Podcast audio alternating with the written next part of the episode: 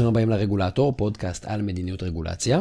אני גיא מור, והיום נשאל איך אפשר לבנות את הרגולציה נכון כשאנחנו משתמשים בארבעת אבני הבניין. לרגולטורים יש לפעמים נטייה לעסוק במיקרו-מנג'מנט, זאת אומרת להוציא הוראות שמנסות לנהל את הפעילות לפרטי פרטים ולסגור את כל הפרצות ולתת מענה לכל דבר שיכול לקרות. אבל הניסיון מלמד שעדיף שהרגולציה תהיה ממוקדת תוצאות. מה זה אומר? מיד נסביר. אה, בחמש השנים האחרונות כתבתי והקלטתי והשקעתי המון מאמצים כדי שגם בישראל ידעו שיש כל מיני דרכים לבנות רגולציה. זה התחיל בפוסט מאוד מוצלח אה, בבלוג, שאחר כך תרגמתי אותו גם לפרק אה, בפודקאסט. אם זה מעניין אתכם, זה פרק 49 שנקרא איך לבנות רגולציה נכון, תקני תהליך ותקני ביצוע. ובעצם בפרקים האלה הצלחתי להציג עוד אופציות, ובאמת לשמחתי זה הצליח, ולאט לאט מדברים בישראל על כל מיני גישות לנסח רגולציה, אה, בין היתר גישה תהליכית יותר וגישה תוצאתית יותר. אבל צריך להגיד שיש עוד אפשרויות לבנות את הרגולציה, והיום אני רוצה להציג לכם את ארבעת אבני הבניין של הרגולציה. תקנה תהליך, תקנה ביצוע, תקנה מסירת מידע ותקנה ניהול. ואם הנושא הזה מעניין אתכם, אתם מוזמנים להיכנס לאתר regulator.online, יש שם נייר מדיניות שחיברתי יחד עם חן הקו. טוב, אז בואו נסתכל על הדוגמה קונקרטית, איך לבנות רגולציה לשיפור בטיחות המזון. נניח שאני רגולטור שאחראי על תחום המזון, ואני רוצה שמפעלי הבשר למשל, ייצרו מוצרי מזון שיהיו בטוחים לצריכה. אני רוצה לשמור עליכם. אז הנה ארבע חלופות לבנות את הרגולציה. חלופה ראשונה, אני אקבע לכל אחד מהמפעלים את תהליך הייצור. למשל, הניקוי של המכונות, הקירור של המפעל, שטיפת הבשר, בדיקת האיכות, איך אורזים, איפה אורזים. ובעצם בהוראות האלה אני אקבע באילו חומרים חובה להשתמש. למשל, שחובה עליכם להשתמש בחומר מחטא מסוג מסוים, או בשיעור אלכוהול מסוג מסוים. אה, ועוד כל מיני הוראות תהליכיות, למשל שהעובדים חייבים לשטוף ידיים, ולא סתם שהם חייבים לשטוף ידיים במשך 20 שניות במים שהטמפרטורה שלהם היא לפחות 30 אה, מעלות עם חומר מסוים, אה, שאתם צריכים לנקות את הרצפה במפעל לפחות פעמיים ביום, שליד כל עובד יהיה ברז מים כדי שיוכל לשטוף ידיים תוך כדי עבודה, ועוד ועוד הוראות, שאני מקווה שאם כל ההוראות האלה ייושמו, אז באמת נפחית את ה... סיכון אה, לבטיחות מזון, נכון? זה הגיוני, אם שטפו ידיים וכל הדברים האלה, אז באמת יהיה פחות סיכון. זו דרך אחת. דרך שנייה, היא לקבוע שבמוצר הסופי, למשל בבשר שיוצא מהמפעל, הרמה המרבית של חיידקים תהיה 0.02% למשל. וגם נקבע מה רמת השאריות הכימיות המרבית שמותרת במוצר הסופי. נגדיר לו שורה תחתונה. דרך שלישית, אנחנו נקבע שכל מפעל, זאת אומרת כל מפוקח, צריך לבצע סקר סיכונים במפעל כדי לזהות את נקודות הסיכון הקריטיות. המקומות שבהם יכולים להיכנס זיהומים לחומרי הגלם, זיהומים לתהליכי ייצור, זיהומים שהמקור שלהם בעובדים, באריזה. ואחרי שהוא מבצע את סקר הסיכונים אנחנו נחייב אותו לכתוב תוכנית טיפול בסיכונים המרכזיים. ובעצם לייצר נוהל שאומר, זיהיתי את הסיכונים, עכשיו אני קובע איך אנחנו נעבוד במפעל, אני המפוקח קובע איך נעבוד במפעל, וככה נצמצם את הסיכונים. עכשיו, מה שקורה בחלופה השלישית זה שהרגולטור לא אומר למפוקח איך לעבוד, הוא רק מוודא שסקר הסיכונים של המפוקח עצמו עשה מכסה את הנושאים החשובים, ושתוכנית הטיפול נותנת מענה לכל הסיכונים המרכזיים שהמפוקח זיהה, ושהמפוקח באמת פועל לפי התוכנית טיפול שהוא עצמו גיבש לעצמו. זה, זו האופציה השלישית. אופציה רביעית, לקבוע שכל מפעל צריך לסמן על המוצרים שלו. אה, כל מיני דברים, למשל האם הוא ישתמש בתהליכים לצמצום זיהום המזון, מה רמת הזיהום במוצר הסופי, אה, נגיד אה, בלי התערבות בתוכן המוצר, כן, רק תגיד לי מה יש שם, תעשה מה שאתה רוצה. אולי אפילו נבחר לחייב את המפעל להוסיף אזהרה כאשר רמת הזיהום היא מעל לרף מסוים, אבל אנחנו לא אומרים לו מה לעשות, אלא רק איך לסמן, איזה מידע למסור. ארבעת האפשרויות האלה מבוססות על ארבעת אבני בניין. וזו דרך אחת לחשוב על רגולציה, החלוקה הזאת של ארבעת אבני בניין. דרך אחת זה לדבר על תקני תהליך. תקני תהליך מגדירים תשומות, פעולות, טכנולוגיות, חומרים, והם אומרים מה צריך לעשות. בדרך כלל הם מאוד מפורטים, ואם הם לא מפורטים בהתחלה, אז לאורך זמן הם נוטים להיות מפורטים, כי אנחנו פתאום מגלים איזה סוג חדש של פעולה, ואז צריך גם לתת אליה הוראה, או אה, שלפעמים אנשים עושים איזה משהו שלא חשבנו עליו, אז צריך גם להגיד, אל תעשו את הדבר הזה, והם נוטים להתארך ולהיות יותר מפורטים. רגולטורים נוטים באופן טבעי להשתמש בהם, כי קל לדמיין הוראות כאלה. זאת אומרת, קל לי להגיד לכם, אמ, אל תכניסו אה, חול מהרצפה לתוך המזון. נכון, קל לי להגיד לכם, תשטפו ידיים, אני חושב על זה. קשה לי לדבר ברמת הפשטה של מה תהיה התוצאה הסופית ואיך נמדוד אותה. יעדים זה קשה. אבל יש חסרונות ממשיים לתקני תהליך. אמ, הציות נמדד לפי התהליך ולא לפי השגת המטרות. זאת אומרת, יכול להיות שעברתי בכל הנקודות, אבל בסוף המוצר הוא מסוכן, התוצאה היא לא טובה, אבל אני בסדר מבחינת הרגולציה. וזה גם הערכים שאני מטמיע כמפוקח. עוד בעיה זה שתקני תהליך פוגעים בתחרות ובחדשנות הטכנולוגית, כי הם ממש מגדירים בדיוק באיזה טכנולוגיה או באיזה מכשור צריך להשתמש. ויש עוד, עוד חסרונות, הרחבנו על זה בנייר המדיניות שהזכרתי קודם. רגולציה של תקני תהליך נוטה להיות מאוד מסורבלת ומאוד בירוקרטית, גם אם בהתחלה היא לא כזו, לאורך זמן לשם היא נבנית. וצריך להגיד שבישראל הרבה מאוד מהרגולציה מורכבת מתקני תהליך, זה דבר שהוא מאוד נפוץ. דרך שנייה, וזו בעצם הייתה החלופה השנייה בדוגמה של מפעל המזון, היא תקני ביצוע. ותקני ביצוע מגדירים תוצאה מחייבת. תעשה מה שאתה רוצה, בתנאי שאתה מגיע לתוצאה הזאת. המפוקח הוא חופשי לבחור איך הוא הולך להשיג את התוצאה הזאת.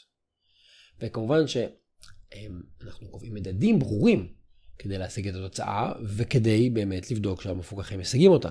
זאת אומרת, זה לא המלצות, וזה לא איזה אה, הצהרת כוונות, אלא זו רגולציה מחייבת לכל דבר, אבל היא מדברת על קו הסיום ולא על התהליך.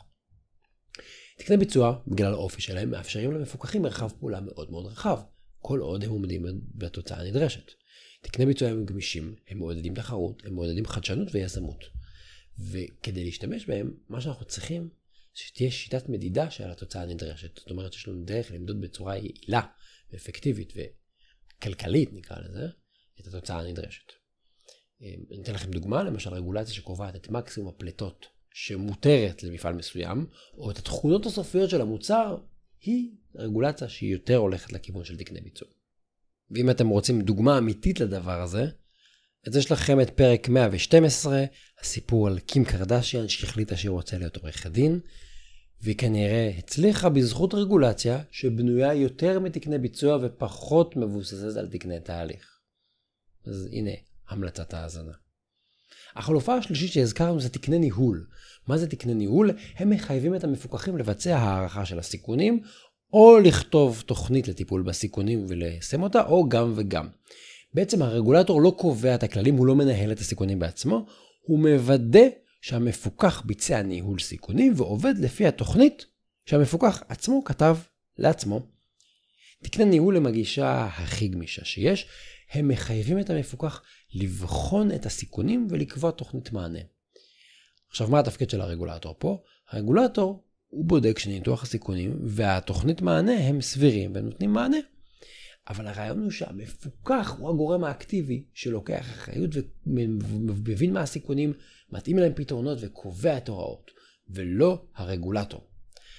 הגמישות הזאת מתאימה כאשר המפוקחים מספיק מתוחכמים ויש להם משאבים ויכולת וידע לעשות את זה. אה, וגם אגב, גם אה, מוטיבציה. והם צריכים להיות מסוגלים גם לבצע את ניתוח הסיכונים וגם את תוכנית המענה וגם ליישם אותה. אה, איפה זה מיושם? למשל במפעלי בשר בישראל ובעולם נהוגה שיטה שנקראת HACCP. לא כותבים את זה HACCP, כותבים את זה HACCP. והשיטה הזאת אומרת בעצם שהמפוקח צריך לבצע סקר סיכונים קריטיים בתהליך, בתוך המפעל, ואז הוא מגבש תוכנית ונהלים כדי לתת להם מענה, והרגולטור רק מאשר את זה. החלופה הרביעית היא תקני מסירת מידע. השם פה הוא די ברור, תקני מסירת מידע מחייבים את המפוקח למסור מידע. הם משמשים כדי לשפר את קבלת ההחלטות של מי שמקבל את המידע, למשל הצרכן, או כדי לשנות את התמריצים של המפוקח מוסר המידע. למשל, אם המידע לא מחמיא לי בתור יצרן מזון, אז, אז המטרה היא לא שהלקוח ידע שאני מסוכן ולא יקנה, אלא שאני לא ארצה לדווח את זה, ולכן אני אשפר את התהליכים שלי בתוך הבית, כדי שהדיווח והשקיפות אה, לא יהיו אה, בעייתיים עבורי. למה משתמשים בתקני מסירת מידע? הם מאפשרים להתגבר על בעיות של אסימטריה במידע, על מחסור במידע וגם על כשלים התנהגותיים. התקנים האלה יכולים למסור במידע ממש, או לדרוש להבליט מידע, או להגיד שצריך לציין אזהרות, זאת אומרת משהו שיפוטי לגבי המידע, נגיד אזהרות לגבי סכנות, או גם תקני מידע, מסירת מידע יכולים לכלול גם אלמנטים של כלכלה התנהגותית, למשל לומר, אמ, רוב האורחים שלנו במלון לא שולחים את המגבות למכבסה אה, פעם ביום, אלא רק פעם ביומיים. אז אם נחייב את המלונות לכתוב את זה, כדי שבאמת יהיה פחות שימוש בכביסה, ואז אנחנו מגנים על הסביבה, אנחנו בעצם רוצים למסור מידע שהמטרה שלו היא לייצר השפעה התנהגותית.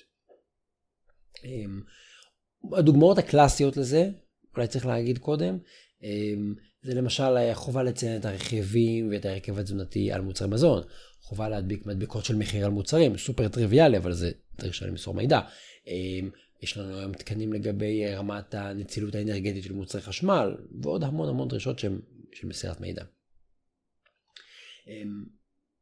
רגע לסכם, צריך להגיד לכל סוג של תקן כזה יש יתרונות וחסרונות, ומתאימים למצבים שונים. קשה להגיד שאנחנו צריכים לעבור לאיזשהו סוג של תקן ב-100%. אמ, וגם כדאי להגיד שאין בסוף תקנים טהורים, זאת אומרת, רוב הרגולציה שלנו נמצאת על איזושהי סקאלה. אמ, אין הוראה שהיא ביצועית לחלוטין, שיהיה בסדר, ואין הוראה שהיא תהליכית לחלוטין, שאני ממש מפרט לכם כל היבט והיבט. אה, זה תמיד נמצא על איזשהו טווח, אה, אבל צריך להגיד שהרבה פעמים אנחנו נוטים ללכת לצד התהליכי, ולא לחשוב על תקני ביצוע, וכמעט כמעט לא עולים בכלל רעיונות להשתמש בתקני ניהול. אבל אנחנו יכולים להשתמש בתקני תהליך, ביצוע, ניהול ומסירת מידע. עוד הערה שצריך להגיד בהקשר הזה, זה שכל, אם תיקחו ממש רגולציה, נגיד תקנה או נוהל, תראו שיש שם ערבוב, יש שם הרבה מאוד הוראות, כן? סעיף, כל מיני סעיפים, בכל סעיף יש תתי סעיפים. אז לא רק שההוראה אחת היא, היא, היא נמצאת על איזושהי סקאלה, אה, יש ערבוב, יש ממש תמהיל של הוראות מסוגים שונים. אה, בישראל ממה שאני מכיר, יש לנו נטייה די חזקה ללכת לכיוון של תקני תהליך, לדעתי כי פשוט הם יותר מוחשיים ויותר אינטואיטיבי לדמיין ולחשוב עליהם. זה הכל, אין פה איזה כוונה זדונית. ואם הייתי צריך להמר, הייתי אומר ש-80-90% מהרגולציה בישראל היא הולכת מזוהה עם תקני תהליך, למרות שהכלי הזה לא תמיד מתאים, ויכול להיות שאנחנו צריכים ללכת יותר לכיוון של תקני ביצוע. אמ, וזאת הסיבה שאני מקליט את הפרק הזה, כי בעיניי אם אנחנו לא מכירים את האפשרויות, אז בכלל לא סביר ש... שניקח חלופה אחרת. זאת אומרת, אם אנחנו לא מכירים עוד אפשרות, אנחנו נלך לאותה אפשרות מוכרת שוב ושוב ושוב, אפילו אם היא לא מתאימה. אז חשוב שנכיר שיש לנו תקני תהליך, אבל גם תקני ביצוע, ותקני ניהול ששמים דגש יותר על האחריות של המפוקח ומעורבות אקטיביות שלו, ויותר לאפשר למפוקח להתאים לעצמו חליפה, ותקני מסירת מידע שבכלל עובדים על מערכת המרצים ומערבים את הלקוחות או הספקים או העובדים בתוך הסיפור הזה. אה, ובעצם, הרבה פעמים את אותה רגולציה, או את אותה מסגרת רגולטורית, לאותה מטרה אפשר לבנות בארבע דרכים שונות. וההתחלה זה בכלל להכיר את ארבעת אבני הבניין ולדעת להשתמש בהם. זהו, תודה שהאזנתם לפרק הזה של הרגולטור, אני גיא מור, מוזמנים לעקוב אחרי בפלטפורמות השונות, ובעיקר באתר regulator.online, שמע את הטקסט של הפרק הזה, לינקים למקורות אחרים, גם לינק לנייר המדיניות שחיברתי עם חן הקו על ארבעת אבני הבניין של הרגולציה. אה, תודה רבה, תכנים משקפים את דעותיי בלבד.